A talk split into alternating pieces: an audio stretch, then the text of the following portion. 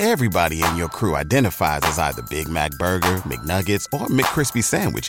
But you're the filet fish Sandwich all day. That crispy fish, that savory tartar sauce, that melty cheese, that pillowy bun. Yeah, you get it.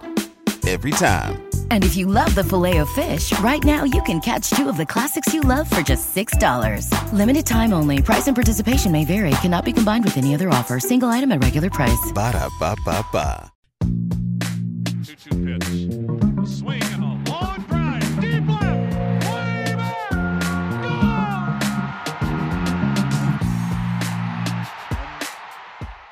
Hey, everybody. JJ Cooper, Kyle Glaser here, another Baseball America playoff podcast. The games keep coming rolling along, and so we keep rolling along with our playoff recaps. We had the first uh, stinker is a little strong to say, but the first NLCS game where the outcome didn't really feel in doubt after the first six, seven, maybe even four innings. Chris Taylor with a a a historic three home run day. That is something that, uh, yes, there's the World Series, there's Reggie, there's all that, but to see that in any playoff series is remarkable. We had the Dodgers on a bullpen day, out pitching and out dueling Max Fried, the Braves ace. It was a, I guess, a surprising result, but is one that that keeps the Dodgers alive. Sends the two teams back to Atlanta, where they resume tomorrow on Saturday with the Braves still needing to win just one of two and the Dodgers having to win both.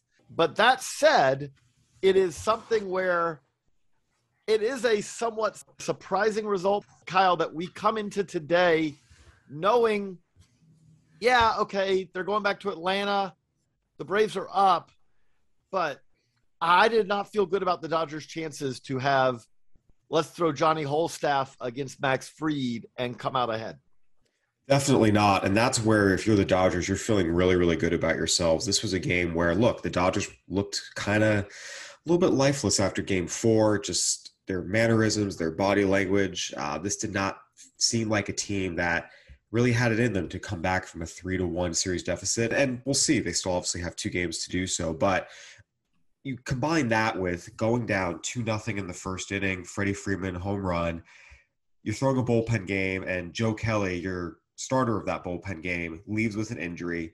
All sides were pointing toward, man, this is just not it for the Dodgers. Congrats to the Braves. It's a really good Braves team. They've been amazing since the trade deadline, as we've talked about.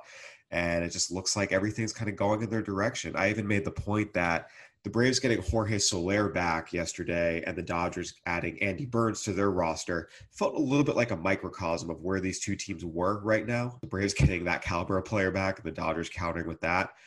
And then the Dodgers just came back. Chris Taylor has really put the team on his back this postseason. Him and Cody Bellinger really, really struggled at the end of the year this year. And both of them have just come out blazing and really have carried this Dodgers offense for most of the postseason. And three home runs in a game was remarkable. When he went up for that final at bat, a lot of us thought he was going to get the fourth, and he got some hanging breaking balls from Jacob Webb, where you're like, "Ooh, you know, there's one he fouled away and just missed, another he drove down the left field line." Uh, really a historic game on his part. I do want to highlight the Dodgers bullpen. We talked about it the other day, just how big of a workload they've had to carry this postseason. This was the second best bullpen in the major leagues. They have a 2.32 ERA this postseason with 70 strikeouts and seven walks in 54 and a third innings. They won that bullpen game yesterday, eight and a third scoreless after Joe Kelly left. The Dodgers bullpen really has been remarkable this postseason, and in a lot of ways is the reason they're still alive. And this is the advantage you do have when you have the, the uh, had a three-one advantage in the series. I felt like that once Chris Taylor went nuts, once the Dodgers jumped out to an early lead, the Braves stayed with Max Fried, who I, I think we could charitably say battled is the best way to put it. But really, it felt like that the Braves looked at this game as a bullpen reset in many ways, which is they went into this game and once it got a little bit out of hand, they didn't stop trying or anything like that. But the reality of it is, is they basically said, you add this day plus an off day, travel day tomorrow, and it means that for game six and seven, they would be able to use all of their best relievers on as fresh as they have been in since really the postseason since they came into the NLCS because they had some time off to recover after a, a relatively easy series against the Brewers. Guys like Tyler Matzek. Tyler Matzek didn't pitch. That's that's remarkable because Tyler Matzek pitches every you know every game. But not just that, but that's why you saw Dylan Lee, who basically was a an add to the roster. You're seeing him two pro inning, two big league innings, not pro, two big league innings coming into the postseason, I believe, two appearances. And here he is throwing multiple innings. Why? Because that meant that the Braves' best bullpen arms will be now rested. Yeah, it was the right thing to do strategically. There's no question. Again, Jacob Webb and Dylan Lee are big leaguers. They're on a playoff roster. Obviously, respect that. But there's no question that if it's a tight, close game, those aren't the guys the Braves are turning to. They were able to give Tyler Matzek, as you mentioned, who had appeared in every postseason game for them, a day off. They obviously didn't use Will Smith. They didn't use AJ Minter, who threw two innings yesterday or two days ago now. Yeah, and this is the right thing to do. Once the game got out of hand, make sure you're fresh and ready to go for game six.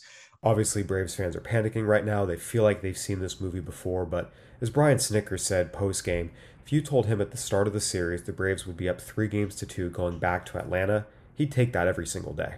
But if we just change the perspective on this a little bit, what happened is the Braves stole a game that they were unexpected to win. Drew Smyly and the bullpen winning a game that that looked like they were really in trouble in, and then they flipped it and they failed to win the game that seemed like that they had the big advantage. Maybe you know we're not. We are in an era where the starting pitcher Framber Valdez accepted goes very few. You know goes four or five, maybe six. We are in. We we we maybe we're overemphasizing. Maybe I should say. I'm maybe I'm overemphasizing. Max Fried versus bullpen game seemed obvious to me the same way that Julio Urias versus bullpen game seemed obvious the other way. But from a big picture perspective, if the Braves had won that game again, that that that game, you know, last night where it was Max Fried, one of their, you know, their ace, arguably on the mound, but lost the bullpen game the day before, we would be saying going here like, yep, this went just like we expected, and here the Braves are. They're up three to two with two games at home left to go. Aren't they in great shape? It's just the perspective changes because they lost the game that we kind of expected them to win. Yeah, and I mentioned the Dodgers have plenty of reasons to feel good. So do the Braves. This is going to be a really, really fun weekend series. This has been a fun series already. It's been a pleasure to cover and wild all the way around between two walk-offs the first two days, a crazy eighth inning comeback in game three, a series of events in game four where the Braves just kind of poured it on, the Eddie Rosario show. And yesterday, Chris Taylor hitting three home runs. This has been an epic series all the way through. And I expect it to be that way in six and seven. What's going to be really, really interesting now is for the first time in a while, the Dodgers are going to have Max Scherzer and Walker Buehler throwing on full rest. They've been using these guys on short rest recently. So the Braves are going to throw Ian Anderson and Charlie Morton. I mean, Max Scherzer versus Ian Anderson game six that followed potentially by Charlie Morton, Walker Buehler, game seven, everyone fully rested. Uh, this is going to be great. This is this is going to be a, a, a battle of this is what you want. This is exactly now what you want. I'm as a fan of baseball, I am thrilled that this is going back to Atlanta. We more baseball better than less baseball. But not just that, but like you said, it's not just that, it is also that we now have. I would be less thrilled. I'd still be thrilled, but I would be less thrilled if we said, well, the matchups are game seven, bullpen versus bullpen, just doesn't have the same heft, the same dramatic feel. If you said, well, the Dodgers are expected to send Joe Kelly for three outs, obviously now hurt, and then yeah, Jesse Chavez. Yeah, no, that, there's no question. That would not have the same uh, appeal to me as saying, "Oh, we're going to see Scherzer, we're going to see Buehler, we're going to see Morton, we're going to see Ian Anderson." That has that that heft, that gravitas that you look for in a uh, in a in an LCS. Okay, so I'll kick it back to you. You've Kyle, like I'm obviously going to say, I think the Braves, the fact that they have to win two, one of two, is a big advantage But where do you think it stands right now? you know, I said when the Dodgers went down and their starting pitching was tired, and we saw the effects of that on Julio Urias, I thought that they probably only had a 10% chance to win this series. Um, give them credit. They've come back. I mean, I, you certainly like the Braves' chances again. They're at home. They've got Anderson and Morton going. They only need to win one of two. And oh, by the way, Eddie Rosario is still hitting the hell out of the baseball. Two more hits last night. He's hitting 571 with a 1609 OPS this series. Freddie Freeman has really, really turned it around after that ugly 0 for 8 start with seven strikeouts. He's heating up. So, I mean, the Braves have some good things going here. Uh, their bullpens has been very, very good as well, specifically Matzek, Minter, and Will Smith. Obviously, Luke Jackson gave up the Bellinger home run the other night, but more often than not, he's been solid this year.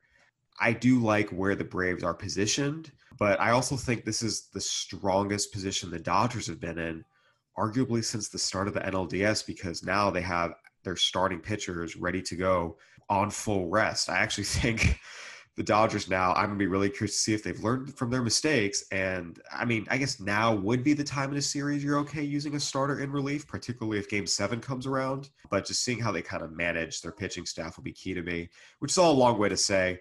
I don't know. Every prediction I've had about this series has been wrong so far. I thought the Dodgers were going to win game four. When they didn't, I thought the Braves were going to win yesterday in a walkover, and neither of those two things happened. So I'm just going to sit back and enjoy the games and not make any predictions. So that's the NLCS. Now let's look ahead to tonight. We turn to the ALCS, and we're going to do that right after a quick break. After the end of a good fight, you deserve an ice cold reward. Modelo is the mark of a fighter. You've earned this rich golden lager with a crisp, refreshing taste. Because you know the bigger the fight, the better the reward. You put in the hours, the energy, the tough labor. You are a fighter, and Modelo is your reward. Modelo, the mark of a fighter. Drink responsibly. Beer imported by Crown Port Chicago, Illinois. What's the easiest choice you can make? Window instead of middle seat? Picking a vendor who sends a great gift basket? Outsourcing business tasks you hate? What about selling with Shopify? Whether you're selling a little or a lot, Shopify helps you do your thing, however you cha-ching. Shopify is the global commerce platform that helps you sell at every stage of your business. From the launch your online shop stage to the first real life store stage, all the way to the did we just hit a million orders stage? Shopify's there to help you grow. Whether you're selling scented soap or offering outdoor outfits, Shopify helps you sell. Wherever and whatever you're selling, Shopify's got you covered. Sign up for a $1 per month trial period at shopify.com slash try. Go to shopify.com slash try now to grow your business, no matter what stage you're in. Shopify.com slash try. And we're back. So we've looked at the NLCS. Now we're effectively in the same situation in the, well, a similar situation in the ALCS in that you have, we, it, it, here we are, it's game six. The Astros need to win one, the Red Sox need to win two. The overarching question coming into game six, I think, is we have Nate Eovaldi, who we have the question of how much will he be affected by on his throw day going out and losing the game basically in the ninth inning on his throw day as a reliever? Is that going to affect him? Is he going to be limited because he's thrown more recently than his last start? But then on the Astros side, you have Luis Garcia trying to come back. And we have the open question there of is he healthy? Is is he going to be able to give them what we saw from Luis Garcia during the regular season? Or is he trying to gut through because he knows that the Astros pitching staff has been somewhat gutted by injuries right now? But is that going to limit his ability to be effective against? On both sides here, we have two great lineups. What do you see? Kind of what are you looking for tonight, Kyle? I'm looking for A, is Nate Eovaldi going to be sharp? You know, we saw with Julio Urias in game four in the NLCS, his velocity was fine, but he just wasn't sharp. He couldn't quite finish batters. He got to a lot of two strike counts. I believe Stephanie hmm. Apstein at Sports Illustrated actually tweeted it out. Got to two strikes on 10 of 17 batters. And those hitters went five for nine with two homers, RBI single, a triple, and a walk. He just couldn't quite finish them. His location wasn't as sharp. He was just a little bit off. And I'm going to be curious to see if it's the same situation for Nate Eovaldi here, where, again, he's just a little bit off, and that makes the difference. I need to see what the Red Sox offense is going to do. We've talked a little bit about the Dodgers have been very, very boomer bust offensively this postseason. The Red Sox have been a little bit this series too after exploding in games two and three, they've scored three runs combined in their last two games. I mean, they've completely disappeared. And a lot of that is, hey, give credit to the Astros pitchers, particularly Framber Valdez, went out, pitched his tail off. That's the guy we've seen in recent years who's become a very good left handed starter very quietly. But which Red Sox offense is going to show up? You know the Astros offense is going to show up, especially at home. They're going to score. The only question is whether it's going to be five runs or nine runs it's which Red Sox offense is going to show up. And I don't have a good answer there. I really do think a lot of this is going to hinge on just how sharp Eovaldi is because that's going to be the difference between okay, do the Astros score four or five or do they score eight or nine?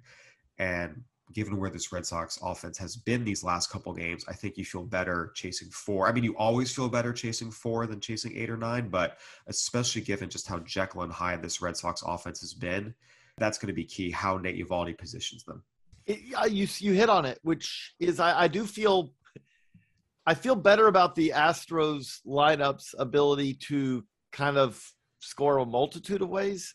I I, I say this knowing that I'm going to probably sound like an idiot in a day when the Red Sox uh, get 11 hits, 12 hits, six walks, score seven without a home run tonight or something like that.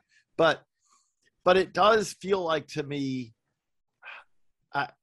beyond just the fact that the Astros have only need to win one, it, it, it, does feel to me this is the game that's really the the vital one because I do feel like if the uh,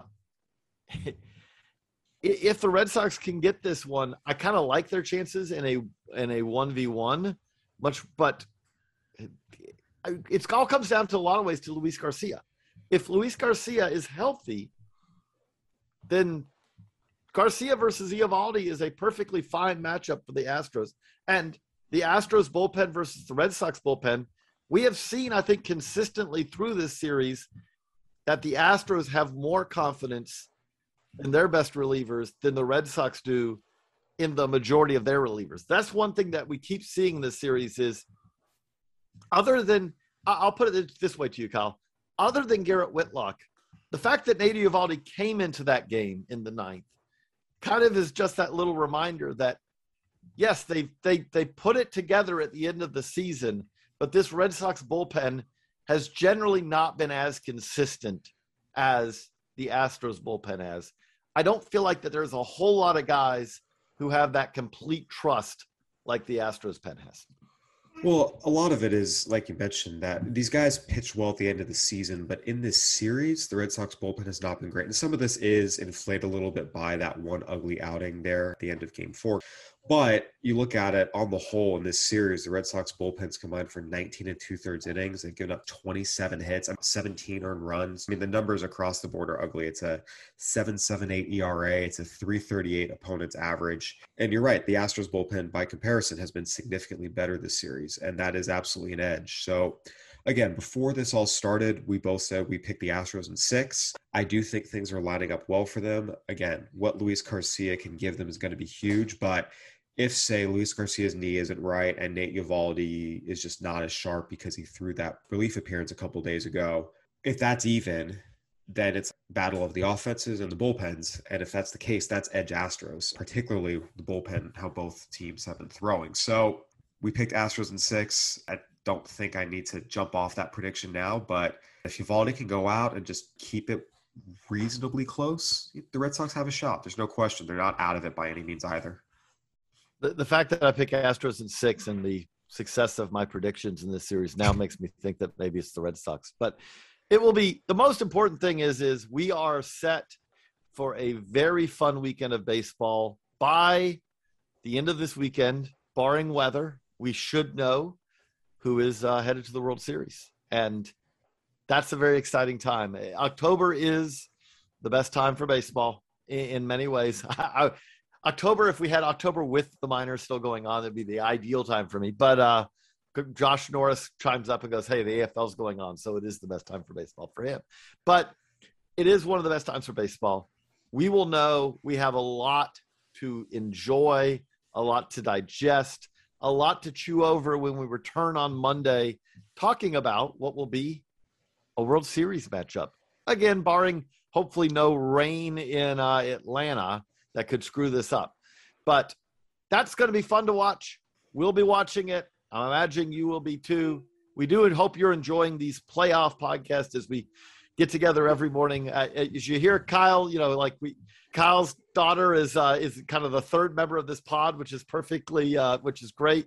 And uh, you know, we're getting up. He's getting up early to do these, so we appreciate it.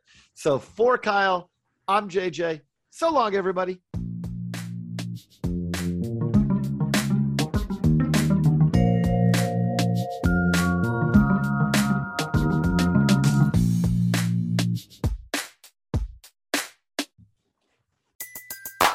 Everybody in your crew identifies as either Big Mac Burger, McNuggets, or McCrispy Sandwich. But you're the filet fish Sandwich all day. That crispy fish, that savory tartar sauce, that melty cheese, that pillowy bun. Yeah, you get it. Every time. And if you love the filet of fish, right now you can catch two of the classics you love for just $6. Limited time only. Price and participation may vary. Cannot be combined with any other offer. Single item at regular price. Ba da ba ba ba.